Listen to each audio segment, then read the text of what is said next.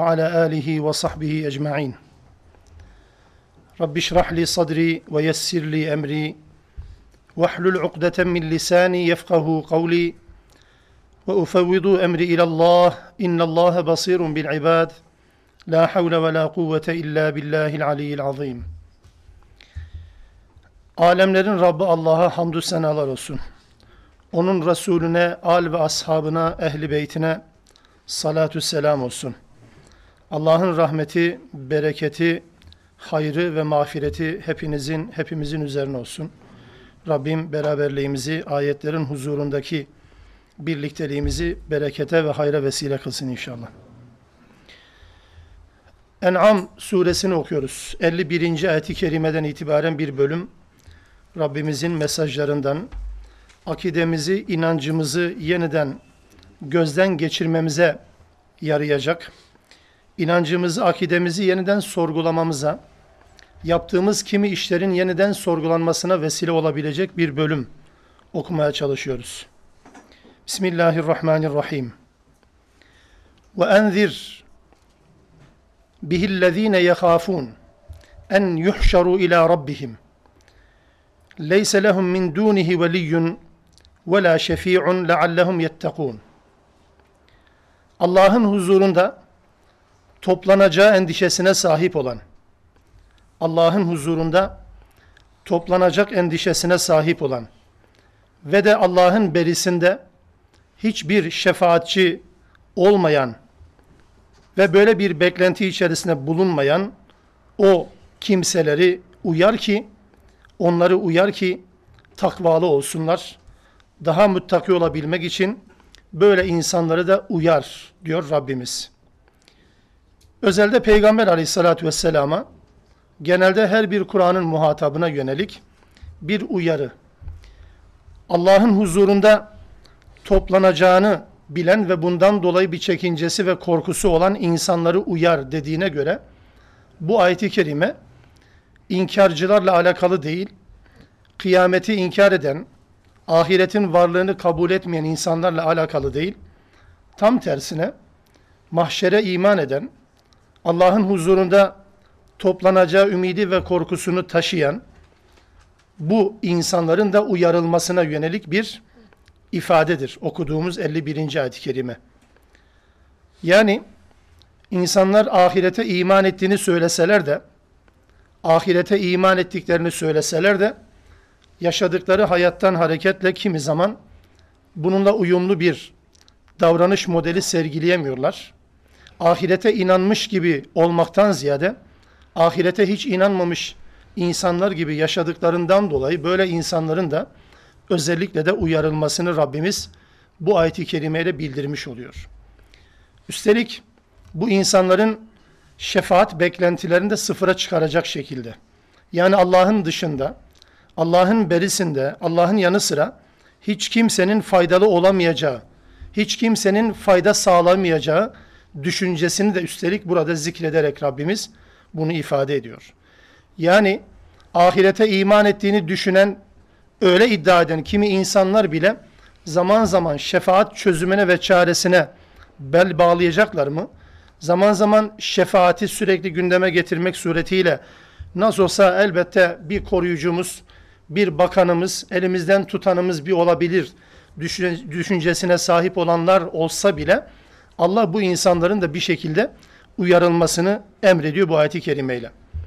Özellikle ayetin son bölümü olarak ayetin son bölümü olarak şefaatle ilgili birkaç notu da yeniden hatırlatmak gerekecek burada. Çünkü Müslüman olarak bizim daha çok başvurduğumuz bir yöntem, başvurduğumuz bir kurtarma aracı olarak şefaati sürekli gündemde tutmamız biraz da Kur'an'ın ruhuyla aslında örtüşmüyor. Örtüşmediğinden dolayı da bunu doğru bir zemine oturtmamız da gerekiyor. Şefaatle alakalı, şefaat beklentileriyle alakalı. Çünkü iki uç arasında gidip geliyoruz sürekli. Yani birileri şefaat mi? Yok canım nereden çıktı? Ne alakası var? Böyle bir şey yok diyen bir kesim. Diğer taraftan da bütün yaptıklarının adeta kurtarıcı bir, de, bir nevi can simidi olarak, kurtarıcı simit olarak gördükleri bir şefaat anlayışı var. Yani ya hep ya hiç mantığı şefaatle alakalı doğrusu pek doğru bir mantık gibi görünmüyor. Kur'an-ı Kerim'de bu konuyla alakalı Rabbimizin ifadelerine baktığımız zaman 24 ayette geçen bir konu şefaat konusu.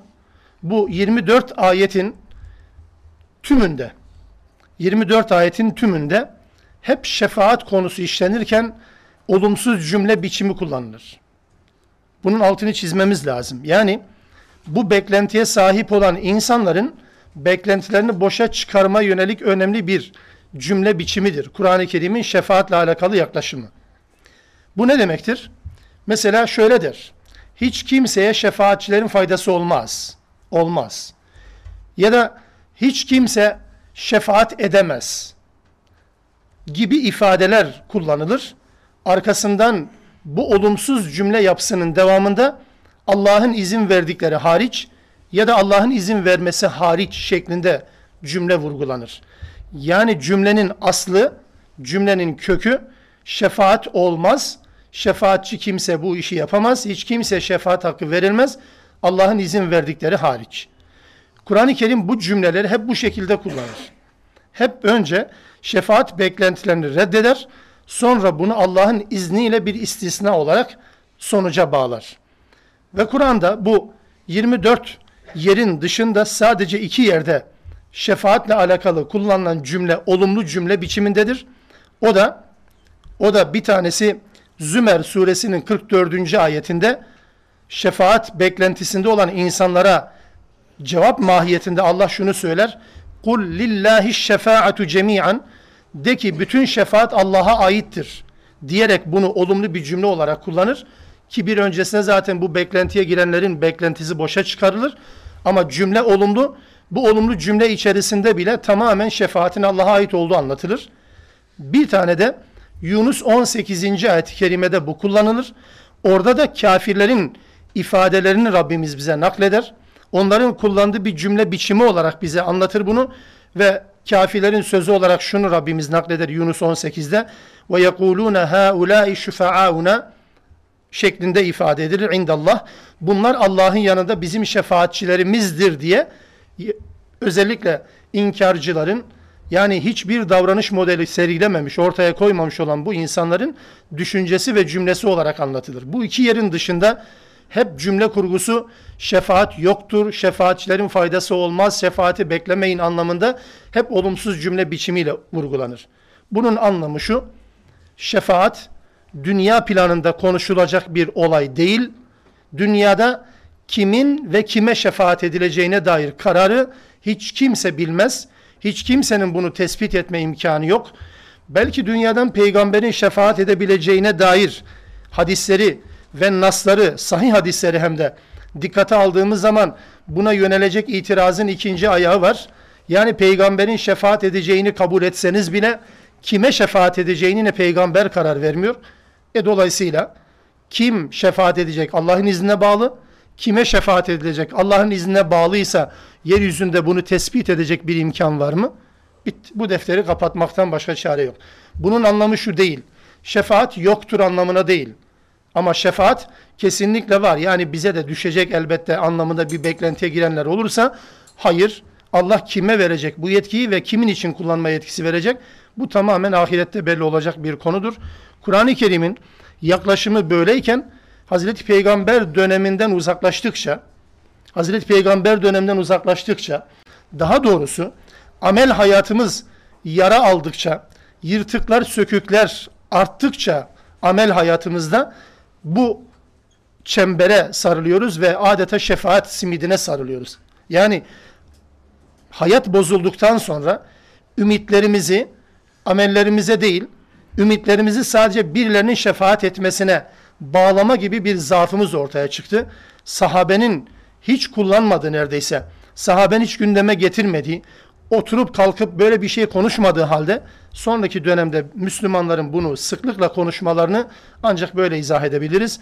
Peygamberin bile herhangi birine şefaat etme yetkisinin olmadığını yine kendisinden öğreniyoruz. Onun için burada bu beklentilerin tümü yeniden boşa çıkarılır. Dünyada konuşacağınız bir konu değil. Bunu bırakın bir kenara. Bu sizin meseleniz değil. Bu Allah'ın ancak belirleyebileceği kim şefaat edecek ve kime şefaat edilecek Allah tarafından belirlenecek bir konudur der Rabbimiz. Bu beklentide olanların da uyarılmasını Allah bu ayet-i kerimede emretti. Kıyamete Allah'ın huzuruna toplanacağından korkan insanların da bir şekilde uyarılmasını Allah emretti. Bu anlamda birbirimizi sürekli uyarmak zorundayız. Bu da karşıdaki insanın buna inanmadığı anlamına gelmiyor elbette. Hani biz hidayet ehli olduğumuz halde, sırat-ı müstakimde olduğumuzu iddia ettiğimiz halde her gün onlarca kez Ya Rabbi bizi hidayete erdir demiyor muyuz? Ya Rabbi bizi sırat-ı müstakime ilet demiyor muyuz? Hidayetteyiz, sırat-ı müstakim üzereyiz. Öyle zannediyoruz, öyle düşünüyoruz, öyle inanıyoruz elhamdülillah. Ama buna rağmen biz hala Ya Rabbi bizi hidayete ilet, Ya Rabbi bizi sırat-ı müstakime ilet. Biz kendimiz için istediğimizi kardeşimiz için de isteriz ve uyarırız. Allah bazen hani şu cümleyi kullandığımız zaman insanların zoruna gidiyor. Allah seni ıslah etsin. Yani ben bozuk muyum? E hayır o zaman beni de ıslah etsin. Ne fark eder ki? Yani ıslah etme karşıdaki adamın bozukluğu anlamına gelmiyor ki. Allah sana hidayet versin dendiği zaman onun dalalette olduğu anlamına gelmiyor ki. Bana hidayet ver dediğim zaman benim sapık olduğum anlamına gelmiyor ki zaten. Onun için bu devamlılık anlamında Rabbimizin Müslümanlara yüklediği bir görevdir. Ayet 52 وَلَا تَطْرُدِ الَّذ۪ينَ يَدْعُونَ رَبَّهُمْ بِالْغَدَاتِ وَالْعَشِيِّ يُرِيدُونَ وَجْهَهِ Sakın ey peygamber ve ey peygamberin yolunun yolcuları, ey Kur'an'ın muhatapları, sakın ha sabah akşam Rablerini anan, Rablerine yönelen, bütün amaçları Rablerinin rızası olan kişileri sakın hor görüp de yanınızdan uzaklaştırmayın. Ma aleyke min hisabihim min şeyin ve ma min hisabike aleyhim min şeyin. Onların hesabından sana bir şey yok. Senin hesabından da onlara bir şey yok. Yani onlardan sana ne, senden onlara ne. Birbirinizi ilgilendiren bir konu değil bu. Dolayısıyla bu insanları yanından kovmaya kalkışma. Fetatrudahum eğer kovarsan, eğer bu yanlışı yaparsan fetekune minez zalimin kesinlikle zalimlerden olursun. Eğer kovarsan bu tip insanları zalimlerden olursun. Bu ayeti kerime ile alakalı olarak bir nüzul sebebi anlatılır. Hazreti Peygamber aleyhissalatü vesselam buna özellikle dikkatlerinizi çekmek için söylüyorum. Bir usul, bir metodoloji konusu olarak da Kur'an'ı anlama, Kur'an'ı anlamlandırma ile alakalı dikkat etmemiz gereken bir yöntem, sorun olduğu için yöntem düzeltmesi diye niteleyebileceğimiz bir izah da yapmış olacağım bu çerçevede. Bir nüzul sebebi olarak anlatılır. Aleyhissalatü vesselam yanında bulunan ve alt geril grubuna ait gariban diye bilinen yani fakir, fukara, gariban insanlarla birlikte yoluna devam edip dururken Mekke'nin elit tabakasına mensup, aristokrasi tabakasına mensup olan kimi müşrikler Hazreti Peygamberle bir pazarlık yapmaya çalışıyorlar. Diyorlar ki biz yani seninle birlikte olmaya çalışacağız ama fakat senin yanında bulunan bu insanlarla birlikte olmak bize ağır geliyor. Onlarla birlikte olmak bize ağır geldiği için tahammül edemiyoruz. Bizim geldiğimiz zamanlarda bunlar yanımızda bulunmasın. Türkçe'de buna karizmayı çizmek derler. Kendileri öyle tarif ediyorlar. Yani olmaz bunlarla birlikte olmuyor. Bunları uzaklaştır. Hatta kimi rivayetlerde farklı pazarlıklar da yapılır. Uzaklaştırılamayacaklarını anlayınca en azından bizim geldiğimiz zamanda şöyle kenarda kıyıda ayakta dursunlar bari. Varlıklarını hissettirsinler. Dert bu. Hazreti Peygamber aleyhissalatü vesselam bu teklifin acaba bunların Müslüman oluşuna faydası olabilir mi diye düşündükleri bir ortamda yani hani bu insanlar Mekke'yi yönlendiren Mekke'de Müslüman olmak isteyip de bir türlü Müslüman olmalarına engel olunan bir sürü birçok insan var ve bu engelleyiciler eğer şayet Müslüman olursa bunların arkasından kitleler de Müslüman olur düşüncesiyle bu teklife biraz sıcak bakar gibi oldular. Vahyin henüz konuyla alakalı bir uyarısı, bir yasaklaması olmadığını dikkate alarak bunu düşünelim. Aleyhissalatü vesselam bu teklife sıcak bakarken Allah bu ayeti kerimeyle onun böyle bir metot uygulamasını reddetti. Böyle bir dert, böyle bir endişeye sahip olmana gerek yok. Senin görevin anlatmaktır. Onların Müslüman olup olmaması seni ilgilendirmiyor. Kimse sana sormayacak. Mekke'de kaç kişi Müslüman ol diye sana sorulmayacak. İnsanları zorla Müslüman yapacağım diye de Allah'ın sana çizmiş olduğu rotadan dışarı çıkmana gerek yok. Bildiğini okumaya devam et. Doğru yoldasın ve bu tekliflerin tümünü reddet. Değilse eğer bunları dikkate alır, onların isteklerini yerine getirirsen o zaman zalimlerden olursun. Bu ayet inince Hazreti Peygamber artık sahabeyi, sahaben özellikle fakir, garip kesimini yanından hiç ayırmaz olmuştur. Daha doğrusu önceden de zaten beraberlerdi. Önceden de zaten hep birliktelerdi. Hep yan yana omuz omuza idiler. Böyle bir uyarı geldikten sonra Hazreti Peygamber biraz daha hassaslaştır. Bu ayetin inmesinden sonra Hazreti Peygamberle bu yoksul, fakir Müslümanlar arasındaki yakınlık o kadar artıyor ki o kadar artıyor ki meclislerde, oturma yerlerinde diz dize oturmaya başlamışlar. Hazreti Peygamber aleyhissalatü vesselam incinmesinler diye, gücenmesinler diye, kalpleri kırılmasın diye ashab-ı kiram ayrılmadıkça meclisten, onlar orayı terk etmedikçe kendisi yanlarından hiç ayrılmıyordu. Yanlış anlaşılabilir, kalpleri kırılabilir, biz kalkmadan o bizi terk etti diye düşünmesinler diye onların gitmesini, meclisi dağıtmalarını bekliyor. Öyle ayrılıyor aleyhissalatü vesselam. Şimdi böyle bir rivayet anlatılırken, tabi bu rivayet sahih, yani sahih kaynaklarda geçen bir rivayet. Bu rivayet anlatılırken arkasına şöyle bir soru gelir. Bu sureye başlarken demişti ki, En'am suresi 165 ayetlik bu sure toptan inmişti. Birden inen bir suredir. Ve Kur'an-ı Kerim'in bu kadar uzun suresi olarak neredeyse bu kadar uzunluktaki bir sure olarak ilk defa toptan bir defada inmiş, bir celsede inmiş olan bir sure. Bu neredeyse alimlerin ittifak ettiği bir konudur. Peki böyle birden inmiş olan bir sure bunu söylüyorsunuz. Arkasından da ayetlerle alakalı şöyle bir olay yaşandı bu ayet indi. Böyle bir olay yaşandı bu ayet indi. Şöyle bir olay yaşandı şöyle bir ayet indi. Surenin sonuna kadar bu böyle devam edip gider. E peki nasıl oluyor bu? Hani birden inmişti? Nasıl oluyor her bir olay için ayrı ayetlerin indiğinden bahsediyoruz. Ve üstelik sahih de diyorsunuz diye aklınıza gelebilir. Hem sahih hem birden hem o sahih hem bu sahih nasıl olabilir? Burada düzeltilmesi gereken önemli şeylerden birisi şu değerli kardeşlerim. Nüzül sebebi olarak ayetlerin nüzül sebebi olarak zikredilen rivayetler şu şekilde algılanırsa problem ortaya çıkıyor. Yani olay yaşandı, ayette hemen indi. Böyle algılanırsa eğer, o zaman En'am suresinin içinden çıkamayız. En'am suresiyle alakalı bu kadar sahih rivayetlerin hepsi bir tarafa gider. Peki nedir o zaman? Yani nüzül sebebi denilen şey bu değil de nedir o zaman? Nüzül sebebi biliyorsunuz Peygamber aleyhissalatü vesselam tarafından anlatılan hususlar değildir aleyhissalatü vesselam tarafından belirlenen hususlar değildir. Sahabe, Hazreti Peygamber'in vefatından sonra tabiinle Kur'an müzakereleri yaparken, Kur'an'la alakalı müzakereler yaparken, Kur'an'ın bir bölümüyle ilgili olarak, Kur'an'ın bir bölümüyle, bir ayetiyle ilgili olarak, tabiinin zihninde canlanan şu sorulara cevap mahiyetinden üzül sebeplerini anlatmışlar. Ne gibi mesela? Ya bu ayet bunu söylüyor ama bu ayetin karşılığı ne? Bu ayetin ilk uygulama alanı ne? Bu ayet nasıl anlaşılmalı? Bu soruların cevabı mahiyetinde sahabenin getirdiği şey nüzül sebepleridir. Bunun anlamı şu, her bir ayetle alakalı olarak söylenen nüzül sebepleri aslında o ayetin bir nevi laboratuvara sokulmuş şeklidir. Pratik uygulama alanıdır.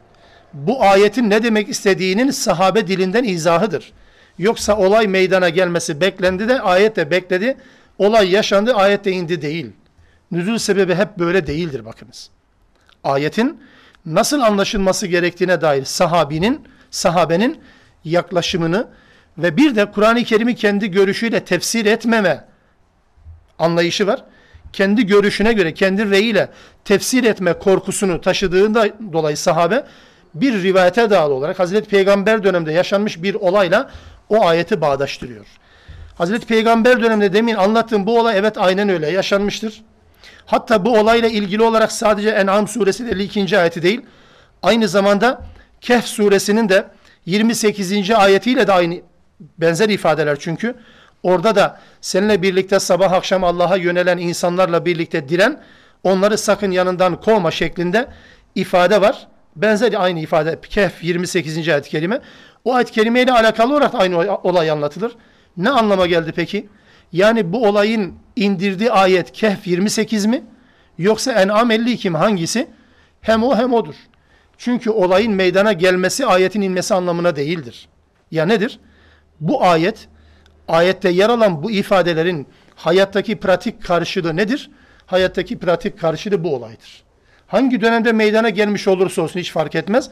Bu ayetin bize anlattığı şey sahabe dilinde bu olayla canlandırılıyor. Onun için nüzül sebebi olarak anlatılmış olması En'am suresinin birden inmiş olmasıyla çelişen bir durum değil. Özellikle bunu bertaraf etmek adına bu yöntem sorunu tespit etmek istedim. Bilmem izah edebildim mi? Nüzul sebepleri genelde o ayetin nasıl anlaşılması gerektiğine dair sahabenin yorum biçimidir. Sahabenin o ayete yüklediği anlamdır. Bu ayet nasıl anlaşılmalıdır sorusunun cevabı mahiyetindedir.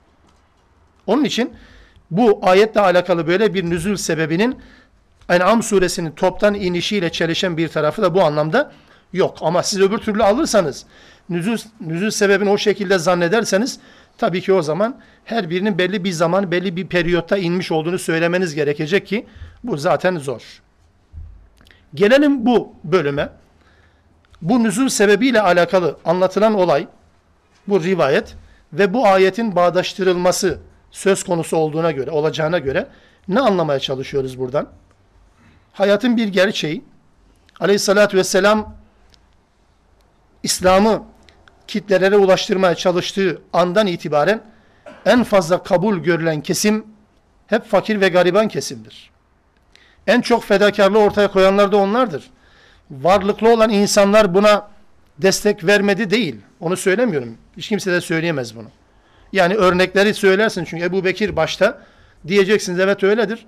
Abdurrahman bin Avf'ın Hazreti Osman'dır. Evet, zengindir hepsi. Ama genel anlamda bunu sayıya orana vurduğunuz zaman hakikaten hep gariban insanlar, fedakarlığın en fazlasını yapan onlar, peygamberle birlikte ilk günden itibaren her şeylerini ortaya koyan onlar. Burada özellikle aristokrasi buna tahammül edemediğinden dolayı aslında peygamber onları kovmuş olsa da ayetin yani varsayım olarak bunu söyleyelim. Faraza peygamber onları kovmuş olsa sanki Müslüman mı olacaklardı? Aslında yok.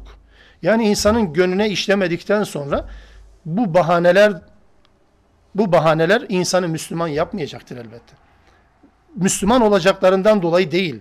Sadece karizma çizilmesin diye peygamberle birlikte olurken nefis ve gurur, ego ve bencillikten dolayı buna tahammül edemediklerinden dolayı böyle bir teklif getirmişlerdir. Bu sadece Hazreti Peygamberle alakalı bir durum da değil bakın. Sadece Hazreti Peygamber aleyhisselamla alakalı bir durum da değil. Aynı benzer bir durum Hud suresinde Hazreti Nuh ve kavmi arasında da aynen yaşandığını Rabbimiz bize haber verir. Yani dikkat edin ilk peygamberlerden birisidir Nuh aleyhisselam. İlk rasullerden birisidir Nuh aleyhisselam ve son peygamber Muhammed aleyhisselam. Aradan milyonlarca yıl geçti. İlk peygamberlerden birisi olarak Nuh'un kavmi ile Nuh arasında yaşanan diyaloğun aynısı yani Nuh'tan istenenlerle Nuh'un o isteklere verdiği cevap ile Peygamber aleyhisselamdan istenen ve peygamberin onlara vermesi istenen cevap arasında hemen hemen hiç fark yok. Bakın Hud suresi ayet 27. Nuh Aleyhisselam'ın kavmi, kavmin ileri gelenleri, mele diye ifade edilir, mele. Kalel mele. Göz dolduranlar, koltuk dolduranlar, mevki makam dolduranlar, bir boşluk dolduranlar velhasıl. Kavmi Nuh Aleyhisselam'la gelip pazarlık yapıyor. Diyor ki biz seni bizim gibi beşer olarak görüyoruz. Ve sana tabi olanların da sana tabi olanların da içimizden en rezillerimizin olduğunu görüyoruz. Görüş açısından, bakış açısı açısından en zayıf olan insanların sana tabi olduğunu görüyoruz. Nuh Aleyhisselam'a. Ve senin bize bir üstünlüğün de yok. Senin yalancı olduğunu zannediyoruz.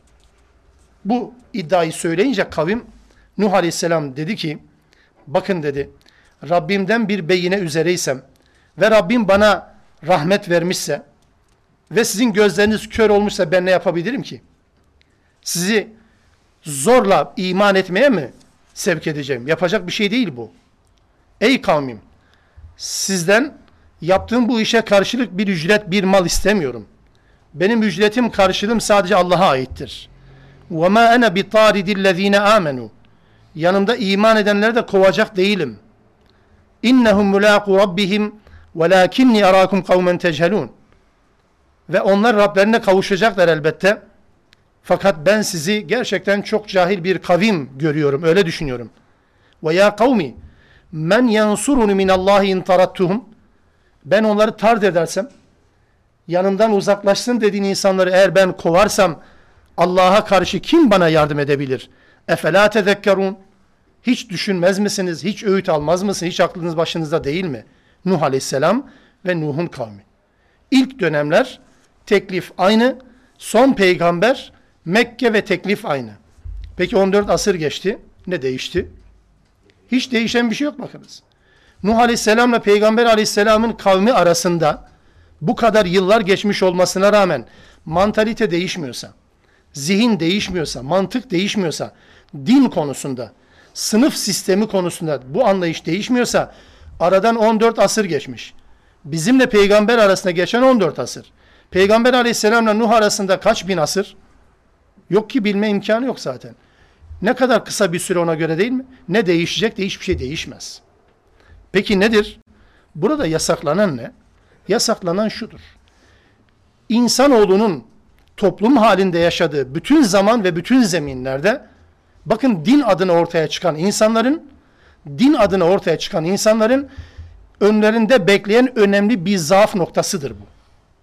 İnsanlara din ulaştırmaya çalışırken sınıf farklılıklarını dikkate alarak din anlatmak ve insanlarla birlikte oturup kalkmak. Allah'ın din konusunda reddettiği bir anlayıştır bu.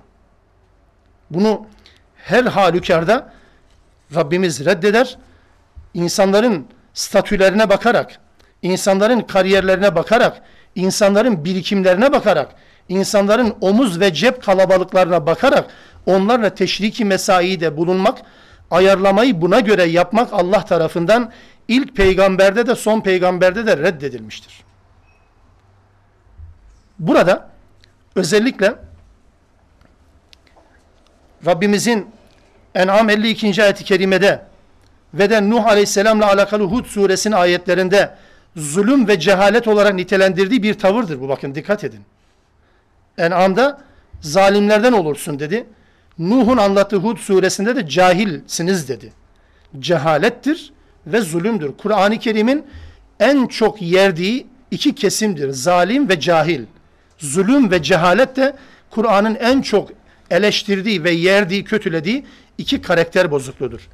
Bakın Allah'ın rızasına uygun yaşayan, Allah'ın rızasına uygun yaşayan insanları, amacı Allah'ın rızasını kazanmak olan insanları küçük gören kimsenin, bakın bunları küçümseyen kimsenin, bir peygamber dahi olsa bakın bu kimse, peygamber dahi olsa zalim olarak gösterilmesi ne kadar ilginç değil mi? Bir peygamber dahi olsa insanların statülerinden dolayı onları küçümseme bir zulüm olarak nitelenir. Bunu yapan peygamber dahi olsa. Bu zalimliktir der. Burada değerli kardeşlerim bu kanayan yaramızı bu bir türlü telafi edilmeyen, tedavi edilmeyen hatta çoğu zaman tedavi edilmek de istenmeyen şahsi kanaatim. Tedavi edilmek de istenmeyen bu problemle alakalı birkaç kelime daha söyleyeceğim. En'am suresi bakın 35. ayet-i kerime daha önce geçmişti okumuştuk. 35. ayet-i kerimede davetle alakalı zorlayıcı faktörler yasaklanmıştı. Peygamber aleyhisselam üzerinden insanlara ikna edeceğim diye sağdan soldan delil, ayet, ikna edici şeyler getirme çabasını ortaya koyan peygambere ne diyordu? İstersen gökyüzüne merdiven daya, istersen yerin derinliklerinde tünel aç, ayet getir onları ikna et. Yapamazsın. Bırak diyor. فَلَا تَكُونَنَّ مِنَ cahilin Cahillerden olursun dedi. Davetle alakalı önemli bir yanlıştı bu. Orada söylemiştim yeniden açmayacağım bunu. Yani hedefe ulaşma veya ikna etme zorunluluğu adına ikna etmek zorunluluğu adına insanların böyle bir zorunluluk hissediyorlar ya bu zorunluluk adına Kur'an ve sünnetin onaylamadığı Kur'an ve sünnetin dışından bir takım metot arayışlarını En'am 35 zaten reddetmişti.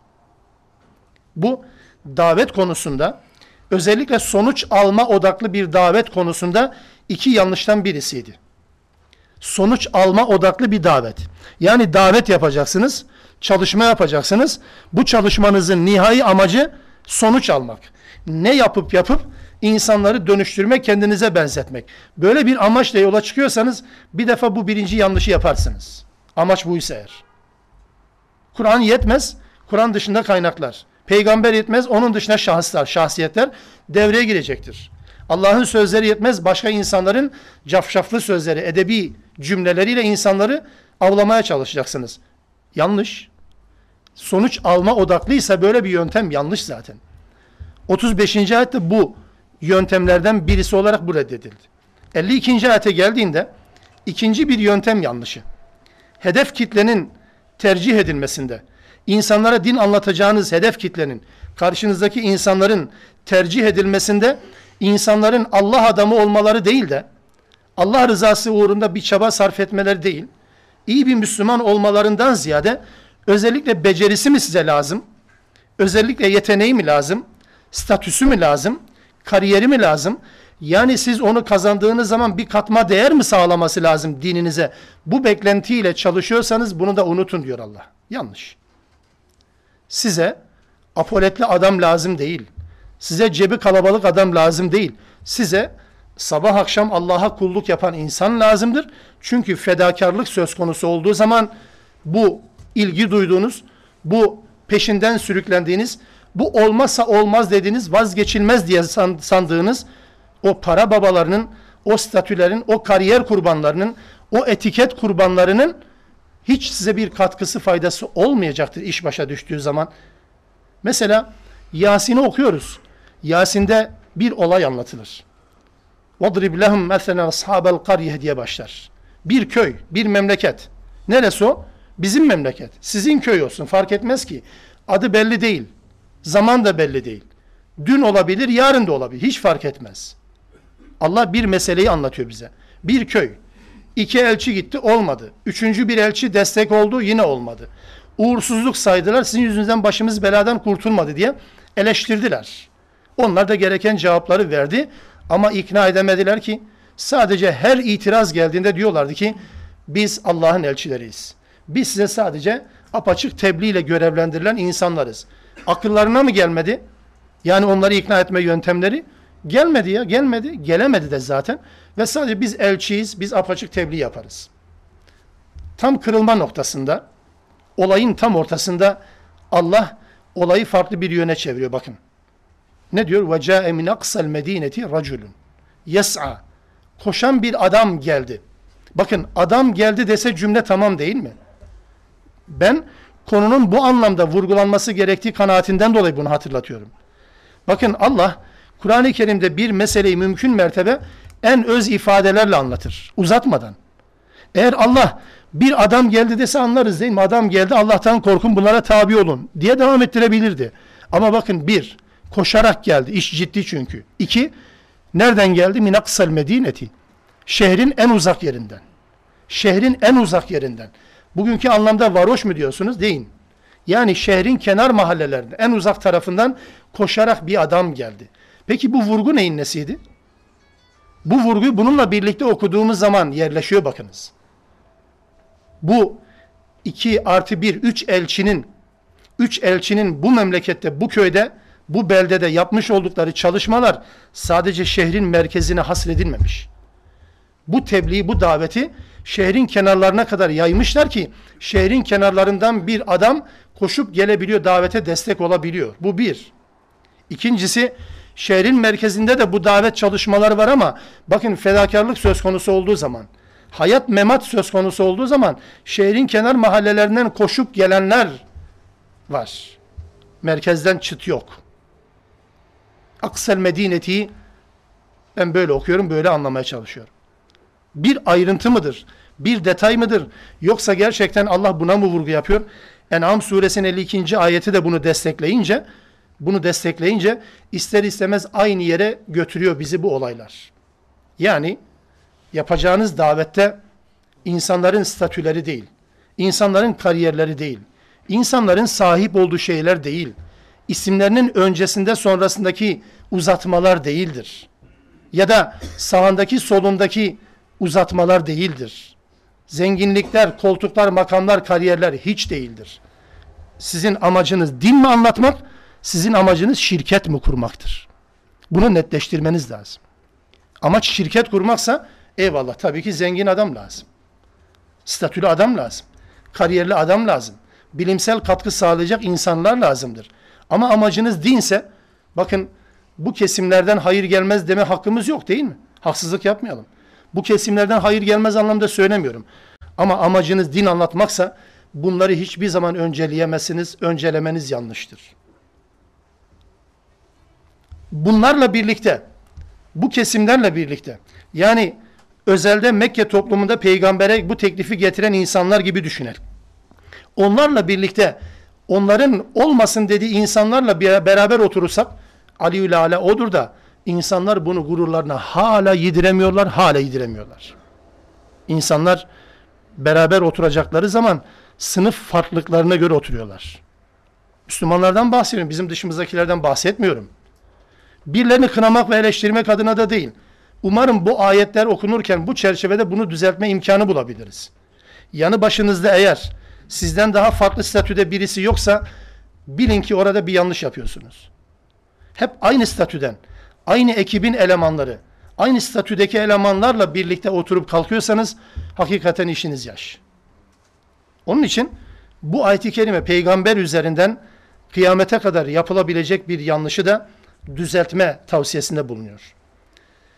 Bunlar iman ederse, bu tip insanlar iman ederse İslam güçlenecektir diye, diye statü ve kariyer sahiplerine, para babalarına yönelmek, etiketleri olmayanları görmezden gelmek, onlara yönelirken beridekilerini görmezden gelmek zulümdür.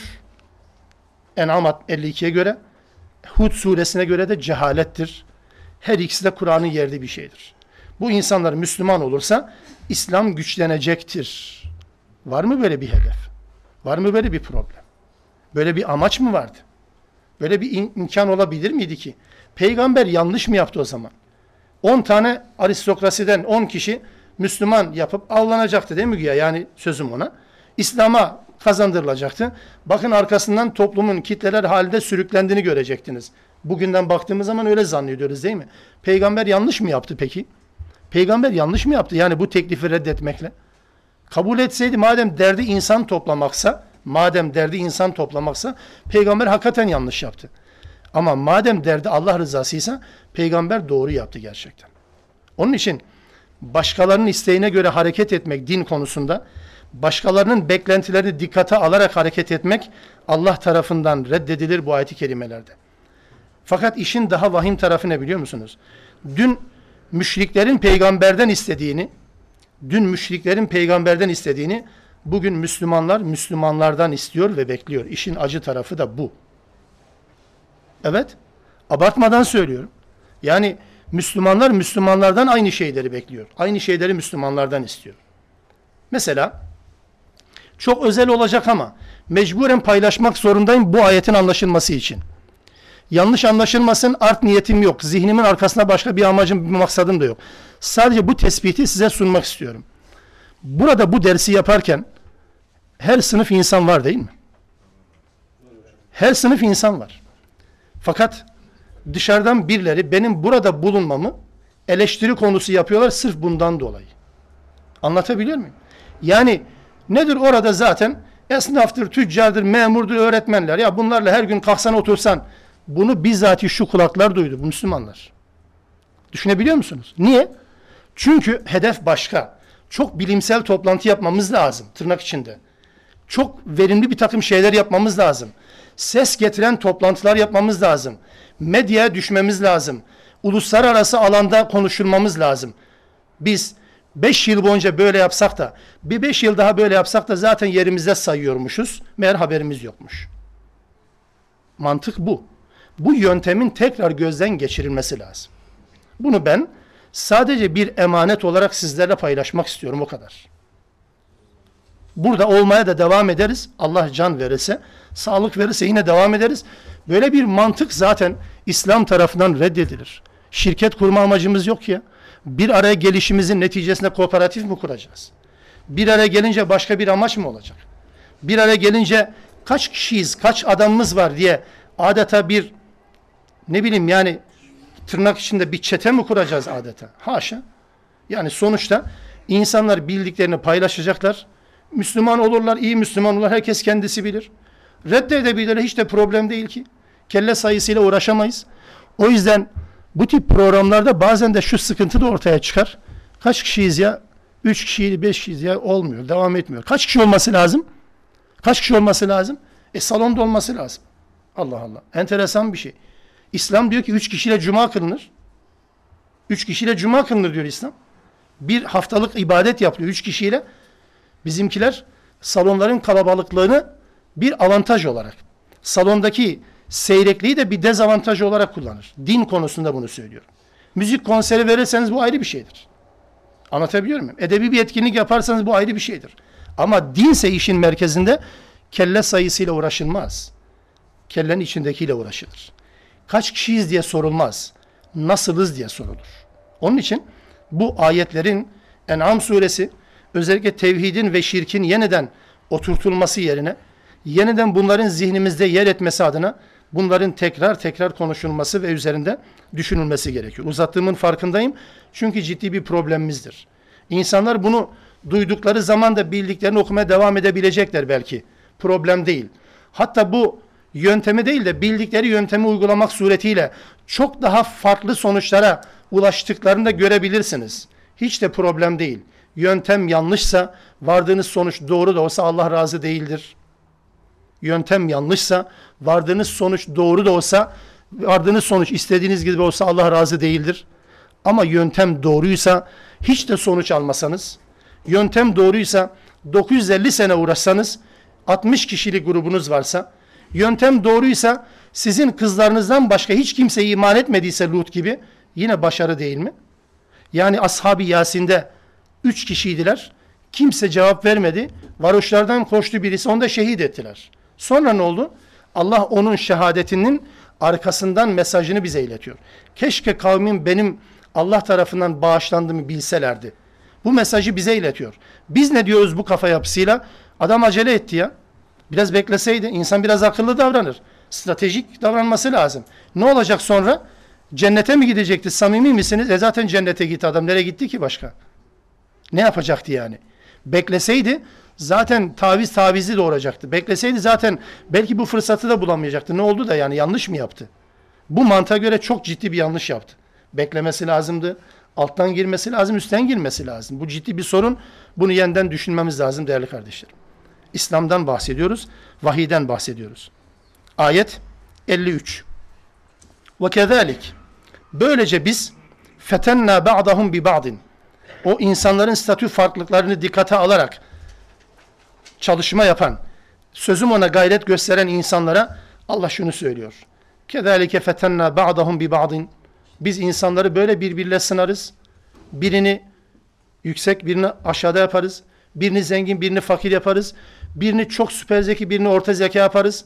Birini çalışkan, birini tembel yaparız. İnsanlar hep birbirleriyle imtihan edileceklerdir. Sonuç ne? Li yekulu sonuçta şöyle derler. Ehaulâi mennallahu aleyhi min beynine. Yani Allah bizim aramızda bula bula bunları mı buldu diyecekler insanlar. Yani Allah'ın lütfunu neye endeksliyorlar? Statüye göre, varlığa göre endeksliyorlar. Ona göre ayarlıyorlar. Yani bu insanlar mı Allah tarafından lütfedilmiş? Allah bunlara mı iyilik yapmış? İyilik yaptı dediğiniz kişi bunlar mı? Küçümseme edasıdır bu. Böyle diyecekler. Eleysallahu bi aleme şakirin. Allah şükredenleri hiç bilmez mi? Kimin kendisine kulluk yaptığını, kimin Allah'ın verdiği nimetleri yine Allah'ın istediği şekilde kullanarak hayat yaşadığını, şükür tarifi bu zaten. Allah'ın verdiği nimetleri Allah'ın istediği şekilde o program çerçevesinde kullanarak hayat yaşayanları Allah bilmez mi zannediyorsunuz? Bilir ve bu insanlar gerçekten zavallı. Allah'ın insanlara dünyevi nimet vermesini Allah'ın razı olması anlamda yorumluyorlar. Allah'ın dünyevi nimetlerden mahrum etmesini de Allah razı değil diye yorumluyorlar. Gariban gerçekten zavallı insanlar. Ayet 54. Ve izâ câekellezîne yu'minûne bi âyâtina. Ayetlerimize iman edenler sana geldiğinde kim olursa olsun, durumu ne olursa olsun, senden bir şeyler öğrenmeye geliyorsa eğer bir insan, fekul selamun aleykum, onlara selamun aleyküm de. Allah'ın selamını hatırlat. Darüsselam olan cennete doğru giden bir yolun adıdır aslında. Dünyada başlayan, cennette de noktalanan bir hayatın adıdır selam. Çünkü cennet Darüsselam'dır. Çünkü cennet ehlinin de dünyadan aktardıkları cümle yine selamdır. Kendi aralarında. Tahiyyetuhum fiha selam. Karşılaştıkları zaman birbirlerine bunu söylerler. Dünyada da bunun sembolik adıdır. Birbirinize selam verin. Ayet bilgisi elde etmeye çalışan insanlar yanına geldiğinde. Onları bağışla. Ketebe rabbukum ala nefsihir rahme. Rabbin rahmeti kendisine ilke edilmiştir. Rahmeti kendisine bir yasa olarak, bir kural olarak Allah belirlemiştir. Allah rahmetini her zaman gazabına galip getirmiştir. Rahmet mi gazap mı? Gazap rahmetin çok çok çok altında ve sonrasındadır. Öncelikle rahmettir. Ennehu ketebe ala nefsihir rahme. Rahmeti kendisine ilke yazdı Allah, ilke haline getirdi. O da şöyle. Ennehu men amile minkum su'en bi cehaletin. Günahsız anlamına değil ki Allah'ın rahmeti. Yani Allah'ın rahmet etmesi için insanların günahsız olması değil. Bakın Allah neyi hatırlatıyor? Allah'ın rahmeti nasıl tecelli ediyor? Ennehu men amile minkum su'en bi cehaletin. İçinizden kim bir cehaletle kötülük işlerse sümme tabe min ba'dihi sonra da ondan sonra tevbe ederse tevbe pişman olursa başka ve aslaha ve halini düzeltirse kötülük işleyebilir. Gayet normal. Kötülüğün en ağza alınmayacağı, en akla getirilemeyecek olanı da işleyebilir mi? İşleyebilir tabii ki. Ama bu kötülükten sonra ne yapar? Pişman olur ve halini düzeltirse فَاَنَّهُ غَفُورٌ rahim. Allah gafur ve rahimdir. Gerçekten rahmeti sonsuzdur. Mağfireti sonsuzdur. İnsanlar günah işlesin problem değil. Yeter ki pişman olmasını, yeter ki ıslah etmesini bilsinler. Ama bu günahın işlenme biçimiyle alakalı Kur'an'da ne kadar ayet geçtiyse hep bir cehaletin ifadesi var. Bunun altını çiziyorum. Cehalet kelimesi Türkçe'ye bilgisizlik olarak çevrilir. Bu değil sadece. Cehalet Kur'an-ı Kerim'de sadece bilgisizlik anlamında çevrilmez. Bilgisizlik de cehaletin anlamlarından sadece bir tanesidir. Peki diğeri nedir? Günah işlerken, günah işlerken o günahın aslında günah olduğunu biliyor ama günah işlerken o an kopuyor mesela. Olur mu? İnsanlar zaten böyle günah işler. İnsanlar böyle mi günah işlerdi? Tabi başka türlü günah işleyenler de var canım. Bu ayrı bir şeydir. Ama Müslümanın günah işleme biçimi budur. Ne olur? Bir cehaletin. Günahın günah olduğunu bilir. Bir anda nefsine yenik düşer. Bir anda mağlup olur. Bir anda düşer o günahın içerisine. Bir anda mağlup olur ben nereden anlayacağım peki bir Müslümanın hayatında? Yani o günahı gerçekten bir cehaletin işlediğini, gafletle işlediğini, bilerek planlı programda olarak işlemediğini nereden anlayacağım? Arkasında iki şey söyledi ya. Pişman oldum hemen peşinden. Hatırlatıldığı zaman, aklı başına geldiği zaman pişman oldu mu? Halini düzeltmek için bir çaba sarf etti mi? İşte o günah Allah tarafından bağışlanan bir günahtır. O günah Allah tarafından bağışlanan bir günahtır. Bu anlamda isterseniz tevbenin hangisinin kabul hangisinin reddedildiğine ilişkin en çarpıcı ifade Nisa suresinde 17 ve 18. ayet kelimelerde geçer. Kimin tevbesi kabul, kiminki red. 17'de kabul edilenler, 18'de de reddedilenler, tevbeler reddedilenler. Kim, bakın, innemet tevbetu alallahi lillezine, Allah şunların tevbesini kabul eder. Ya'melûne su'e bi cehaletin. Bilgisiz değil sadece. Gaflete düşmüş, bir anda kendini günahın içinde bulmuş bu kötülüğü işlemiş.